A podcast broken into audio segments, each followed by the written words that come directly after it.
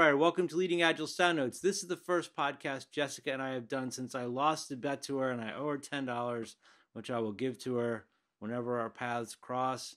And it is also the first podcast since she's been able to wear this shirt and tell us about being a hungry dog. So what happened? Why are you wearing that shirt? Well, just in case you missed it, the Philadelphia Eagles won the Super Bowl. I won't break out into the fight song, I promise, but I might do a little E-A-G-L-E-S, Eagles. All right. Wow. So, just to represent, we've got the Cunningham on. I have been a fan since I started watching Cunningham, which was the early 90s. I didn't really understand football then, but I did watch him in the vet. We had season tickets. I was born and bred for this, and we are excited with the Super Bowl win. And I swore off them before you even started watching them, but I was pretty excited too. That was very cool. It was very exciting to see that they won, and very exciting to see. To me, my favorite part was watching Jason Kelsey's speech, dressed up like a mummer, because I had to explain what that was to my kid. But I'm always trying to find really good examples of like the perfect use of expletives. And that speech with hundreds of thousands of people, just that ocean of people, like I'm thinking like from, you know, like toddlers through grandparents, they're all just chanting expletives along with them. I thought that was a perfect representation of Philadelphia, which was really nice to see. So it's so Eagles. Funny because I agree with you. I'm so conflicted about like the new song. We won't have to talk about it. But I've been trying to remove curse words from my vocabulary. I'm like, I can find a more intelligent word, but there's nothing better than that. And we'll you know what? I will pick up the slack. You can eliminate them. I'll pick up the slack. I'll make up the difference for you, happily. Awesome. So right. I don't think this podcast is about the Eagles, though, right? No. We're going to talk about distributed teams. So I just started teaching in Pittsburgh. Last week was my first set of classes in Pittsburgh, which was awesome. And I would like to thank all the people that came out. And there was a woman in the class that was very patient the whole way through. She was the only one who was like deeply worried about distributed teams. And so she had a couple questions at the end of the class. I said, listen, you know, I know people that work with distributed teams, and I've done a lot of work with distributed teams. Why don't you send me some questions and we'll use them in a podcast? And you've done a good bit of work with distributed teams as well, correct? Absolutely. Most of the work that I've done has been with distributed teams. Actually. Right. I haven't had the luxury of having them all in one spot. Space. Okay. So I'm going to read the question. We've got two. I don't know if we'll have time to get through both, but we'll try. They're fairly lengthy questions. All right. This is take 4. I'm going to paraphrase the question because it's written sort of, it's a great explanation, but it doesn't flow so well. And I keep stumbling when I try to read it. So this person has a scrum master in one location or had a scrum master that is located with a couple team members. And there's a couple development members that are spread around. There are 2 product owners working on this particular product, and they are also remote. When the scrum master who was working with the team before was located with the majority of the team, that person got to spend a lot of time locally with the team. Obviously, that's a better way to do things. And we know there's also challenges when you've got multiple product owners. Part of the team was remote, so the remote parts of the team were encouraged to participate via video. All the ceremonies were held with some sort of electronic medium. But this person who took my class is the new Scrum Master for this team. The old Scrum Master has moved on to another project, and she is remote. So she is a fully remote Scrum Master. She's got team members, you know, in multiple parts of the country now, some who used to have a Scrum Master locally with them. And she's wanting to know what she can do to be able to be a good Scrum Master, or what steps she can take to help her in the role of Scrum Master with a fully remote team. Do you think, did I do a good job with the question? I think you did a great job. Yeah. Thank you. Thank you for that validation. Okay. So what kind of suggestions do you have? Like, have you had that situation, Jessica, and what kind of suggestions or tips do you have for Tara? Yes. So I've had the same exact situation. Well, I shouldn't say exact because I feel like there's so much, and I'm reading it on my other screens. My eyes are diverting. There's so much left that I would love to ask, right? So I'm going to go into this with some assumptions, okay. And I'm going to use my own experience as those assumptions. So one of the clients that I had worked at, one of my previous clients, they had teams not just in the United States, but also in other countries. And I wasn't necessarily the scrum master, but there was not scrum masters on this team. I was supposed to coach the team. So on how to do scrum, because they didn't know that yet either. And with teams in multiple time zones, in India and other countries, it was actually a lot of fun and challenging. But here's the problem, right? When you have a team, one team, where some of the team is remote, and then some of the team, and I'm talking about developers, not necessarily product owners, scrum masters, people who are actually working on stuff to execute on the sprint. And some of the teams together, it really does not help establish your team norms, and it makes it very challenging. So, for instance, if your entire team is remote, makes it so much easier because you have your team norms about what it's like to collaborate with each other. Now, when you have four devs who are all working together, when they collaborate, typically they're going to do it on the fly. And a lot of times they're going to forget about the other three devs. Okay. They're just going to, hey, let's problem solve, let's do this. And it becomes a challenge because they've made a decision. They've moved forward. They may not document it in a system because they had a conversation. And then you have these other people who aren't part of that group that don't know what's going on. And then you end up with this kind of sub-team mindset, even though you don't want it. Right. Okay. Exactly. Okay. Now, I've seen it work really well when everybody's remote because you have the same team norms. Now, it's funny because as somebody who's kind of managing from a higher level, I love it when that happens because they're using the tool and I can aggregate data, right? And I'm like, oh, look, guys, look how good you're doing. Look at things, right? Like, because you're using the tools to actually communicate what's going on, where I find that happens less when everybody's together, and it's not necessarily bad. They just don't have all the details in there. They just move the cards, if you will, and you have your estimate. It's not necessarily because they've had conversation about it, where you're forced to document those things when everybody's remote. Takes more time to do that. So just giving you a few different aspects of pros and cons. The scenario that this person has, they have one team that has 7 people with 2 POs and 1 Scrum Master. Yeah. If there is an ability, and it looks like they also have multiple projects assigned to this one. Well, we'll get to that one in a second. That's a whole other nightmare. Yeah, we'll get to that. Right. It kind of ties in a little bit with what I feel like an ideal scenario could be, right? Okay. So let me assume that these are full stack devs. Okay, so they have all of the skill sets. I'm doing happy path. All of the skill sets possibly needed on the team that they all have that, right? So wait, hang on one second. Before you go on, can you, just in case there's anybody that doesn't totally get it, can you explain full stack developer? Oh, okay. So a full stack developer. When I'm talking about full stack, I'm not talking about just knowing how to code different languages, right? Some people consider that, full stack. What I'm also talking about is somebody who can perform all of the, I want to say this right, all of the roles on the team effectively well, T-shaped, right? So you have the ability to do testing. You have the ability to release products. So your DevOps skills. You have the ability to potentially do some wireframes, although I hope the product owner kind of gets and more some database work as well.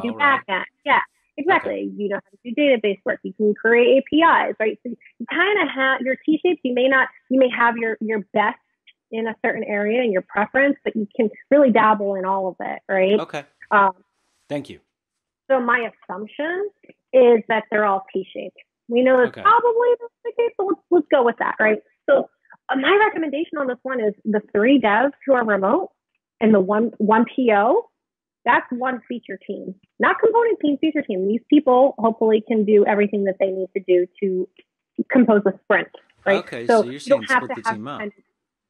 Yeah, and then the 4 people who are together, because as it is, they also have multiple projects. So having them with the multiple projects, it makes it a challenge. Now, I'm assuming... Hold on. This poor person just took my class and had me rail on her for 2 days about how they can only be 1 scrum master per team. okay, let's get to that. Let's have an argument. Yes. So I agree. Okay. But does she have... Right. So, and this is actually what I loved to do with the team scenario that I was talking about before. Does the Scrum Master have to be an individual role? Can somebody from the team rise into that role? Oh, okay.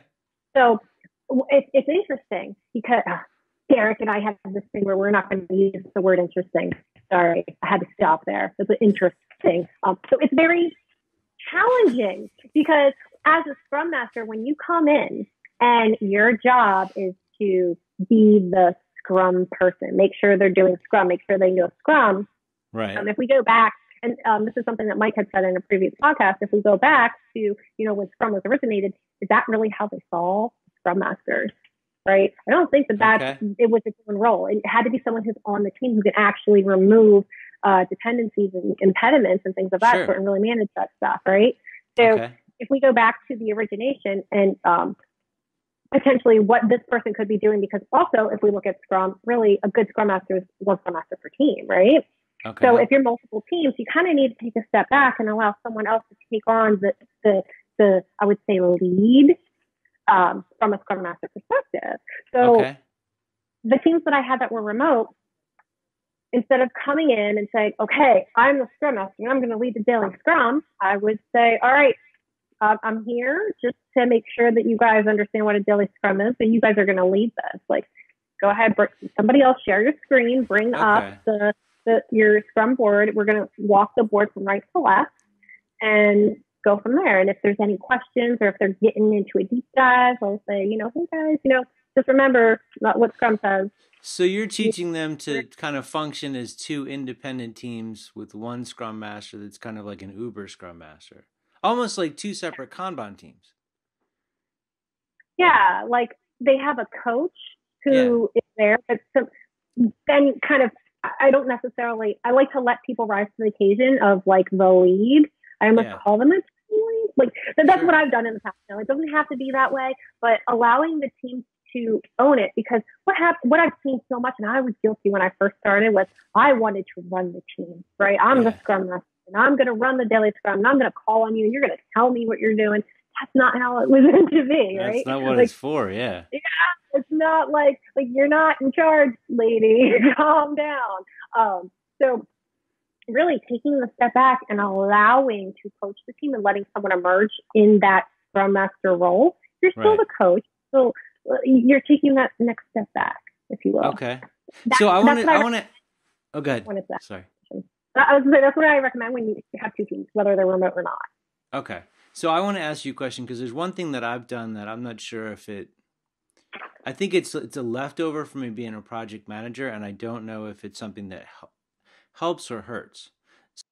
As a Scrum Master with the remote members, if I see that people aren't fully connected, then one thing I've done is I will make an extra effort to reach out to that person. And spend some time on the phone with them or chatting with them online every day. Maybe not necessarily project related, but just trying to make sure that bridge is open and that they have that connection and some way of, connecting. It does create a one-on-one path between me and the individual. I'm not sure it so much fosters a stronger connection to the team. So I'm wondering if you've seen that help or maybe all that's really doing is making me feel like better about it and not really helping the team. Probably all of the above. Okay. You know what I mean? I'll say that one thing that I don't like to do is take up and this is just the introvert in me.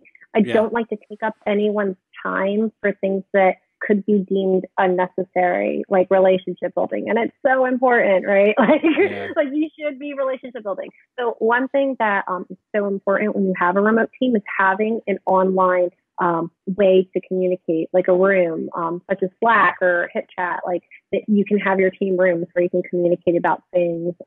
Even just kind of shooting the shit a little bit, going I didn't mean to curse. See that? Look, it just, the Philly just creeps out. You can't even... Just embrace it. Embrace that, John. Sure. Yes. Yes. And I'll be drinking my sparkling water. All right. Anyway, so from the standpoint of, I don't necessarily set up, well, initially when I go start a team, I definitely set up one-on-ones because I want to understand the dynamics, what they think are important, where are the areas that they feel like they need to maybe, they want to continue to improve. What are their end goals? I want to know kind of what is their motivation and like, is this your end game or is this, where do you want to be? Right. Okay. I look at it more from like a, like I want to empower people to reach their full potential type thing. Okay. And then let them know that the door is always open if they ever want to have those one-on-one sessions with me. Now, are you pretty direct about it in retrospectives, like with the team saying, look, we need to spend time each time talking about how we're connecting? I mean, are you pretty overt about that, or do you wait for them to bring it up? I wait for them to bring it up. It depends. Okay. Actually, it depends. So it's been a while since I've been a Scrum Master, but I do remember those old days. So in running the retrospectives, really, I like to guide it in a way where I'll put things up there. But if it's important, they vote on it. Right. So like I always make it a consensus. Like I'm going to put things up there that, you know, I'm going to say, hey, these are some things that I'm seeing. I could be wrong. My perspective might be different. You guys may say, nope, not an issue. But if we move it forward to discuss it in a more elaborate way, it's based on the votes of the team. Okay, cool. So if they think it's important, then that's the case. Otherwise, it's not important enough for them to talk about right now. So I will say, though, there has been scenarios where I've seen there's kind of conflict, and I have individuals reached out to people like, hey, you know, it's everything going on. But I usually would do it initially on like a direct message, like, hey, you know, like, I don't know, maybe it's like I said, the introvert in me, but these are remote teams, right? Yeah, so I haven't always had the luxury of having people right there. So I've had to use technology in order to bridge these gaps. Okay. And it's the same way with kind of being in consulting with what Derek and I are doing. A lot of it's remote. So we have to pay more attention to other cues that something different might be going on because we're not face-to-face all the time. Okay. Now, do you have any games or techniques for fostering more of a kind of a collaborative spirit? Like one of the things that I'm trying to figure out with remote teams is how do you get them to socialize as a team? I mean, you can have a face-to-face, right? Because that's a great way for all, like when we all reconnect. But when you don't have that, you need other ways to build that bridge. And I'm wondering if there are games or activities or things that you've done or have seen work to build that bridge. And I'm also curious to hear if there are, from an introvert perspective, how you approach that stuff. Sensitively.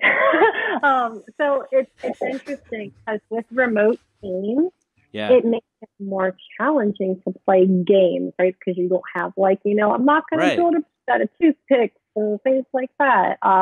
So a lot of what I've done is more around getting them together to actually problem solve what we're doing and allowing it to foster naturally in that way. And I know it sounds so boring, right? But really having team meetings together, talking about silly things like a SpaceX launch. Actually, the one company I was at, that was like their biggest thing that they all connected on was like space travel. And I'm like, okay, we're going to talk about that before we do sprint planning, right?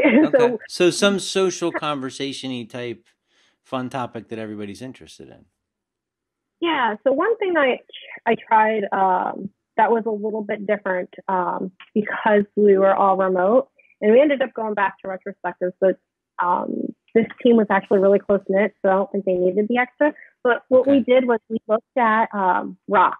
I don't know if you have read the book Traction, no. But so they talk about like quarterly rocks, like big goals that you have, right, for your team, and not then from Dwayne there, the Rock like, Johnson. Yeah, like not the Rock, that guy. Sorry, but I heard he might be running for president. I'll vote for him. He announced it on Ellen or something. Yeah, but anyway, different rocks. Okay, so the big rocks. Yeah, so these are like your rocks of your quarter of like, you know, I think the team needs to get better at test-driven development, right? Okay. So they collaborate around that and like, okay, what does that look like? How do we break that down into objectives and measurable goals, right? So we did a little bit of that on one of the remote teams I did that I worked with. And when they got through kind of like learning that, they actually built it into their backlog instead. Okay. So they're like, we don't really need to. So like a goal for the team. Yeah.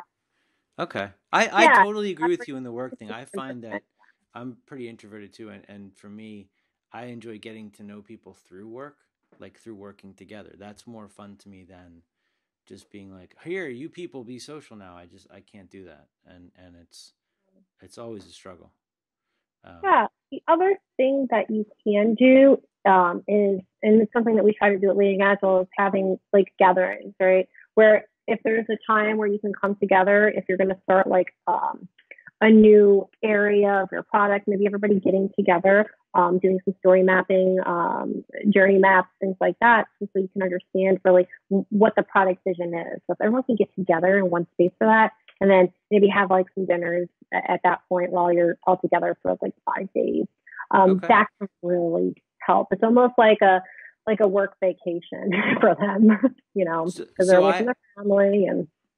Yeah. And then they can just totally focus on hanging out and getting to know each other better. I have two suggestions too. And so one of them is the book club, like the book club that it kind of goes and fits and starts at Leading Agile, but that has been a great way for me to get to know some other people and to dig into stuff and build some skills that I don't think I would be necessarily pursuing otherwise. That's been really helpful. And also at Leading Agile, we used to have tribes a long time ago, and the tribe that I'm in, we kind of maintained it, and we have a personal accountability team. So once every 2 weeks, we have a call where we all set goals and we check in with each other. And the idea is that we are supportive and hold each other accountable for the goals that we commit to one another.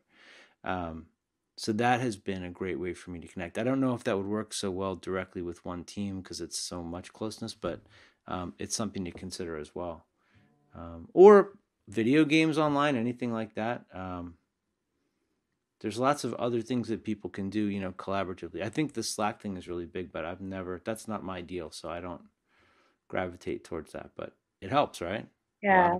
Yeah. The one thing I'm not as familiar with all the different like plugins of Slack, but with HipChat, sometimes the developers would like build their own stuff to plug into the chat room, and then randomly have these upvotes and like just like random like somebody has like a happiness score, and like they would make these things like I remember they would geek out on stuff like that, and it would actually foster communication with them within HipChat because they were coming up with these things that no one knew of. And all of a sudden someone would like do like a thumbs up and then to like somebody's thing, like what they would write. And then all of a sudden it would be like, oh, this person has this many points now. That's cool. So silly fun stuff can go a long way with distributed teams. Yes, absolutely. But the key, like I said, is if you're going to have distributed teams and you're going to have people who also work together, but there's other people who aren't working in the same located space, you really have to be disciplined around your team norms because you're inevitably going to be leaving people out. And number one, it's not fun for them. But number two, you're missing out on their talent when you do that. Well, and it can be really easy for somebody to go from being slightly disconnected to being kind of, I don't want to work here anymore. And you don't want to lose people that way either. So definitely reach out and try to pull them back in whenever you can.